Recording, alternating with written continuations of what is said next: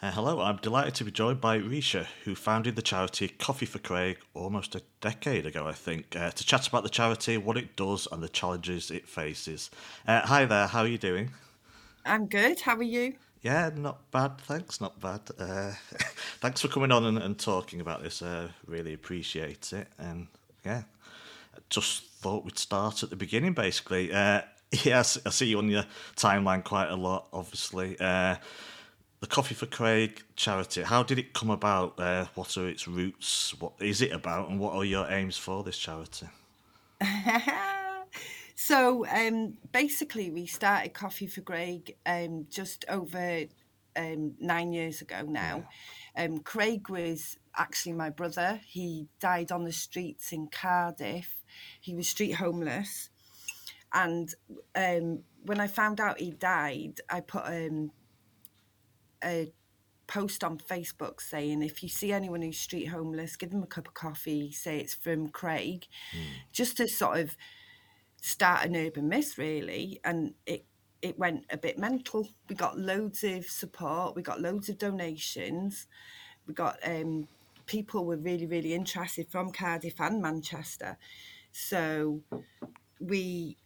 We started off by doing a meal for Craig after his funeral, yeah. And that went really, really well. And when we came back to Manchester, because that's where myself and Hendrix live, um, we we started sort of going out on the streets, chatting to the guys. We'd already started volunteering for LifeShare that do a breakfast um, for people sleeping on the streets and facing homelessness. 7 a.m. till 9 a.m. Saturday and Sunday. Mm. So we knew a lot of the people who were sleeping on the streets back then.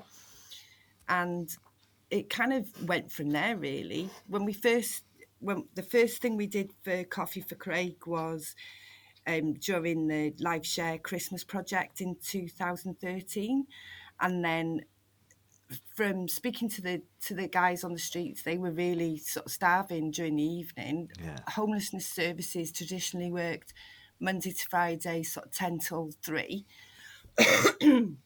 Excuse me. So we we set up a, the first street kitchen on Piccadilly on a permanent basis on a Sunday night. And then that sort of moved from Sunday, Monday to Tuesday.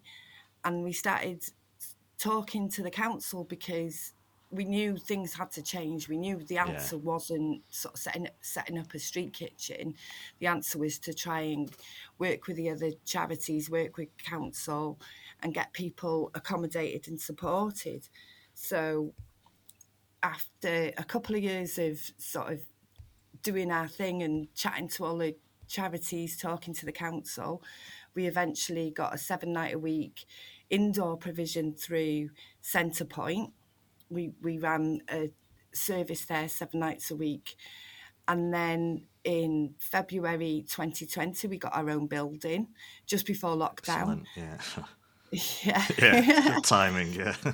Oh yeah, brilliant timing. So we spent the the entirety of the first lockdown, myself and Hendrix, sort of doing up the doing up the meanwhile, which is our new building, um, making sure it was all ready to go. We didn't have a kitchen or showers, so we had to sort of build all that yeah. with quite a few of our volunteers and staff, and also working uh, in the everybody out in scheme, working at Mustard Tree, working with the council, doing outreach and stuff like that.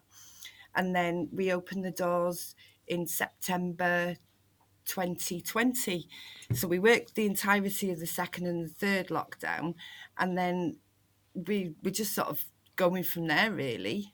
We run a seven evening a week drop in for people sleeping on the streets who come in, get hot food, hot showers, advice signposting, a friendly face. We've got medics. We try to get barbers in, um, podiatrists sometimes come, Urban Village, who are the doctors come. Um, we've had physio students and sort of we give donations, so we get clean boxer shorts, new boxer shorts, yeah. socks, clothing for people who need it, and then and now we're working with the council to try and accommodate people through the winter months in the winter hotels. So, first of all, where are you based? Uh, this building? So we're based on Great Ducie Street, which is Right. just at the back of the Manchester Arena. Yeah. So it's um, just a stone's throw away from town, um, opposite Strangeways Visitors Centre. Right. And so you basically, uh, what's your capability then on an average evening? Can you, you know, can you take in a lot of people every evening and, and give them food, or is it a constant struggle to, to cope with the dem- you know the demand basically from homeless people? I think, to be honest, with the cost of living rise and and sort of our donations dramatically dropping because of the cost of living, it's a constant struggle. I have to be honest, but we can, we do, we are able to make sure that everybody is fed a home cooked meal, hot meal every single night. So our numbers are rising rapidly. We're sort of um, we had 44 in last night, three, no, actually four new people to the streets. Hmm. And it's sort of the same every night. We're going, I think our average is between 40 and 60 people per night. And obviously, you rely totally on donations and volunteers to run this service.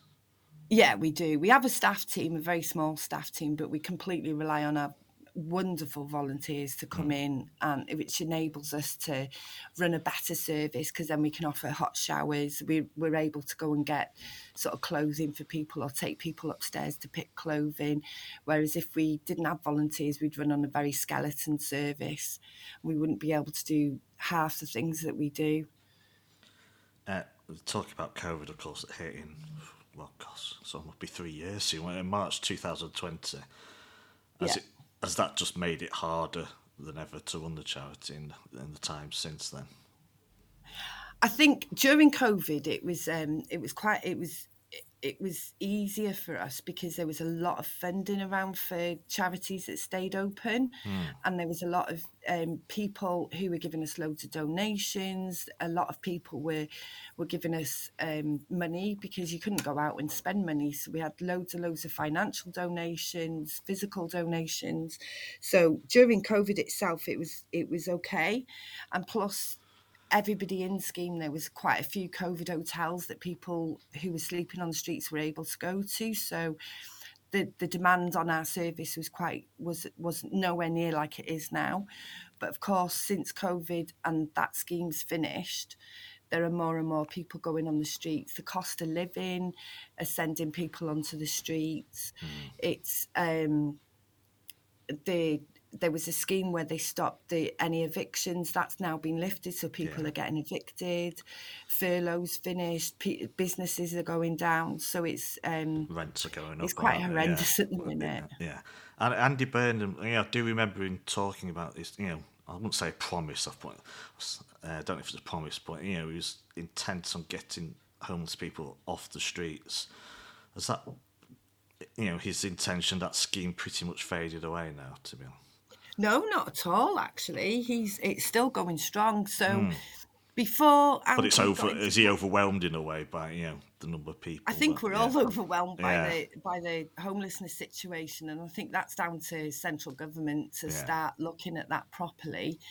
Um, Manchester, we're very fortunate to have GMCA, Andy Burnham, so the Greater Manchester Combined Authority, which Andy sort of chairs up, I think, uh, the Manchester Council, and all, all the schemes that go on, we're, we're sort of very forward thinking. So we're very fortunate, although people, in a way, that's unfortunate as well because a lot of people come to Manchester because they hear that the services are so good.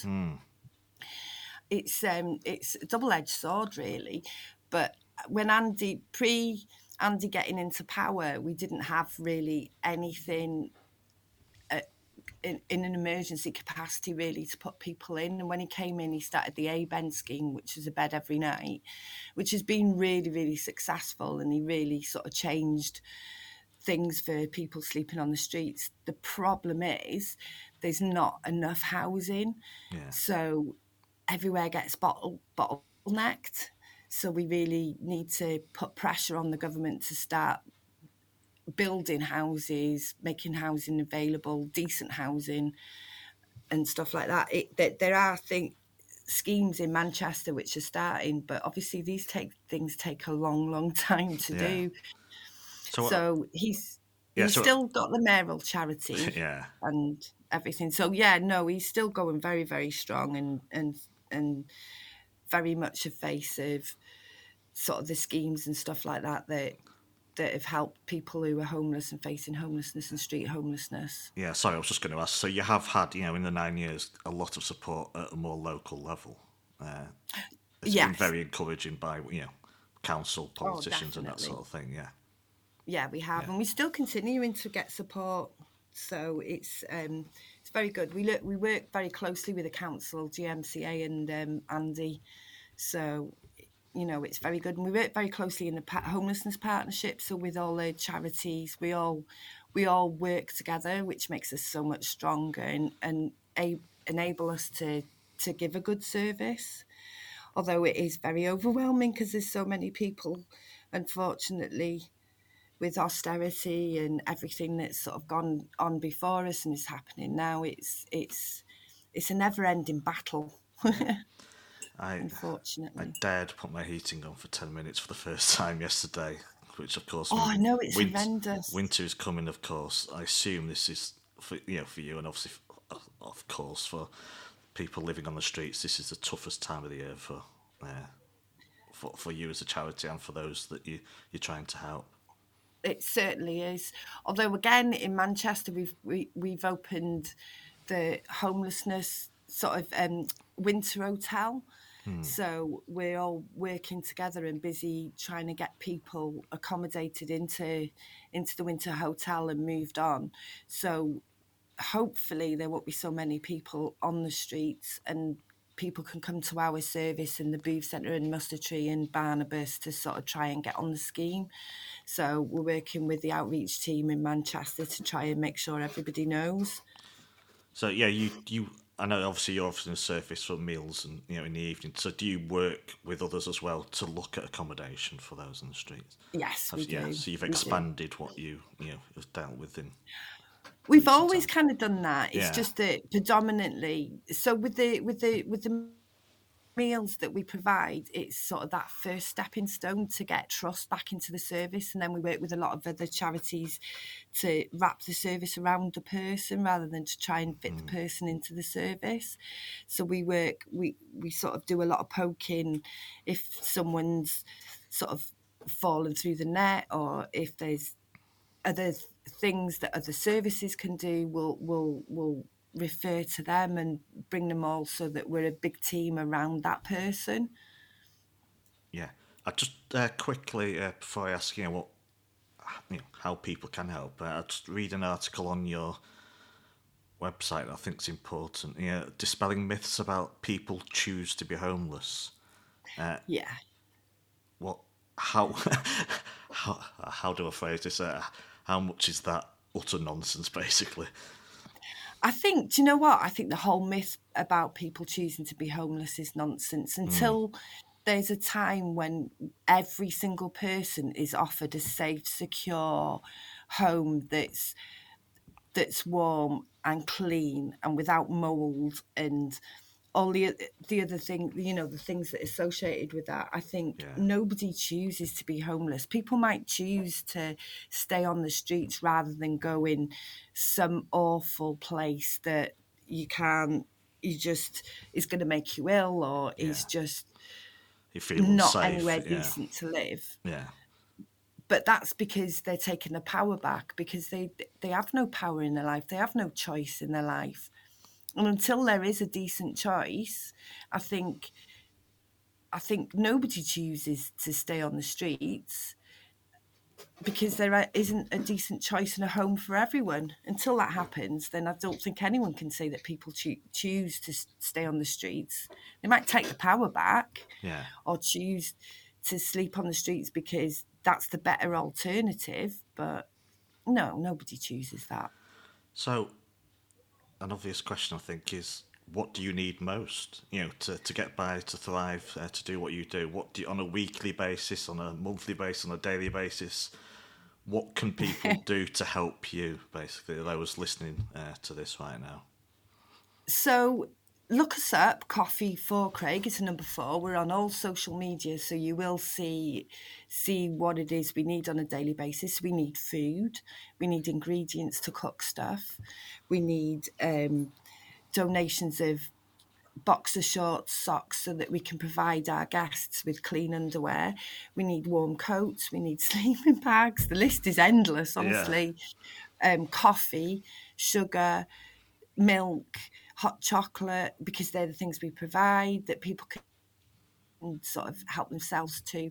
Um, we obviously need funding, funds, so a donation of anything from two pound to ten pound would be absolutely amazing.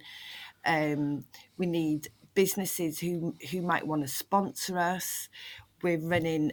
Um, we're trying to launch April 24 Club, which is um, a scheme where you can give us £24 a month. Yeah. And that would help us. If we got 100 people giving us £24 a month, that'd be 240 and so on and so on. And that would really help us to become sustainable. Um, April 24th. Why April 24th? Because Craig's birthday was April 24th. So, it, and at the very least, just share our social media posts mm. support us in that way because that way you, you've got the saturation out there and hopefully somebody might see us and go oh actually i want to i want to sponsor them. I want to give them some money. I want to give them some coffee anything. So by sharing posts that really really helps us. Yeah. And if you're not on social media if you see someone sleeping on the streets or someone begging or someone out there who looks cold just at the very least just smile and acknowledge because that helps someone to realize that that actually you you care about them. Just a smile. Yeah. i used to work with um, a lady who slept on the streets. Um, she's now got her own place and she's got her kids and she's really happy because um, we helped her to get sort of accommodation quite a few years ago. But she said when she was on the streets um, people used to just walk past her and not acknowledge her or, yeah. or look at her. And it made her feel like a pigeon, like she was just inhuman. Mm. So I think just someone smiling and saying hello is enough to give someone that hope that actually there are people out there who care. And yeah, so on on your website there are details of how you can help you, I assume. Uh, you know, how you can, if you want to give something, is it best to go to you? You know, is it contact you online or just to, to visit you at Great Ducie Street? So if you if you go on our website, there's donate buttons. There's also donate buttons on um, Facebook. We've got the we're actually a registered charity with Facebook, so you right. can you can share that and say, you know, if it's your birthday or whatever, and you know where you got the charities, you can say, can you donate to this place for my birthday? We've got schemes on our um, website about buying someone a meal. You can donate to us, and then that'll help us provide a meal. Um, and you can message on Facebook, LinkedIn, Instagram, Twitter, and you'll nine times out of ten you'll get me anyway. Yeah. Um, and our email is all over the place. So, and the, the, um, my, actually my phone number's over the all over the internet as well. yeah. So you can just if you can message me, that would be better because yeah. I'm more likely to get back to you. But honestly, just it's everywhere. So yeah, yeah, just, just look us up. just, yeah, just to reiterate, I mean, this is a uh, the Manchester City community, you know, a football uh, community that are running. This is the third charity podcast we do, but just as we said the second time, it's in aid of the Manchester Food Banks. But we aren't yeah. telling people donate to the Manchester Food Banks. I mean, we'd love people to choose your own charity if you want. Choose Coffee for Craig. Choose something that you're Thank passionate you. about. That's what the day's about as a whole. And if you are struggling, don't feel you have to uh, obviously make a charitable contribution. Just listen to our content, and if you know if times are better in the future, then make a contribution to you know to your oh, favourite charity or any of these wonderful charities like yours uh, that uh, you know that need help, of course, all around the year. So just to reiterate that for uh, for listeners, uh, you, can I can I just say something about City? Yeah. Manchester City. Do you know what the the, uh, the club itself as a as an organisation have been absolutely wonderful. We've mm. had amazing donations from Manchester City oh, Foundation, yeah. and I know a lot of other organisations have as well who work with um, people who are sleep sleeping on the streets, and I know they've honestly it's as a as a football team. I think. Mm the donations we've received, and I know others have received from him, I just think it's absolutely phenomenal. Yeah. And, well, they they are. Yeah, I mean, uh, I support a club, you know, run, uh, owned, owned, by billionaires and global and everything, but they are at the end of the day supposed to be about the community as well as much as the football on the pitch. So that, that's good to hear. I know during COVID, when games were being played in empty stadium, a lot of food from multiple clubs was handed out, and a lot of good was done uh, housed as well. They used the you know, their actual grounds as well for vaccinations and stuff like that. So yeah, it was good to see clubs doing their bit. So, and of course the the food bank themselves are outside. Uh, outside City Ground before home games and some women's games as well. So I was just going to say, uh, in 2021, is it true you got the Queen's Award for voluntary services? It is. It must have been a proud moment for you. Oh, it certainly was, and we were really because I think as well because when we first started for the first sort of four four and a half years, we were every single person that came was volunteering, ourselves included, and also our medics who've been with us from the beginning, Northwest First Aid, they they they volunteered their services. So I think for every single person that's had anything to do with Coffee for Craig, it was just absolutely wonderful to get that acknowledgement and be able to say, you know, we got the Queen's Award for mm. all the fantastic stuff that all our volunteers and all our team have done throughout the years. It's um, it was a very very proud moment. And the wonderful Martin Lewis, how did you cross paths with him recently? Well, do you know what? Again, it was through it's through social media, and that's what I'm saying with people just sharing our posts and hmm. liking mm stuff. He he actually put a post on saying that he would donate five hundred pounds to a charity if someone nom- nominated us um, their favourite charity, and he'd go through and then he. Um, I think it was I can't remember if it's two thousand person or something like that he would nominate, and he had an absolutely amazing response and. Yeah unbeknownst to me, because I jumped on Twitter and saw it all, so many people nominated us, which was so heartwarming. And I was, yeah. I was like practically crying, knowing that we had so much support. And it was people I didn't know, or we didn't know as a as a charity, just saying how what good work we'd done and stuff.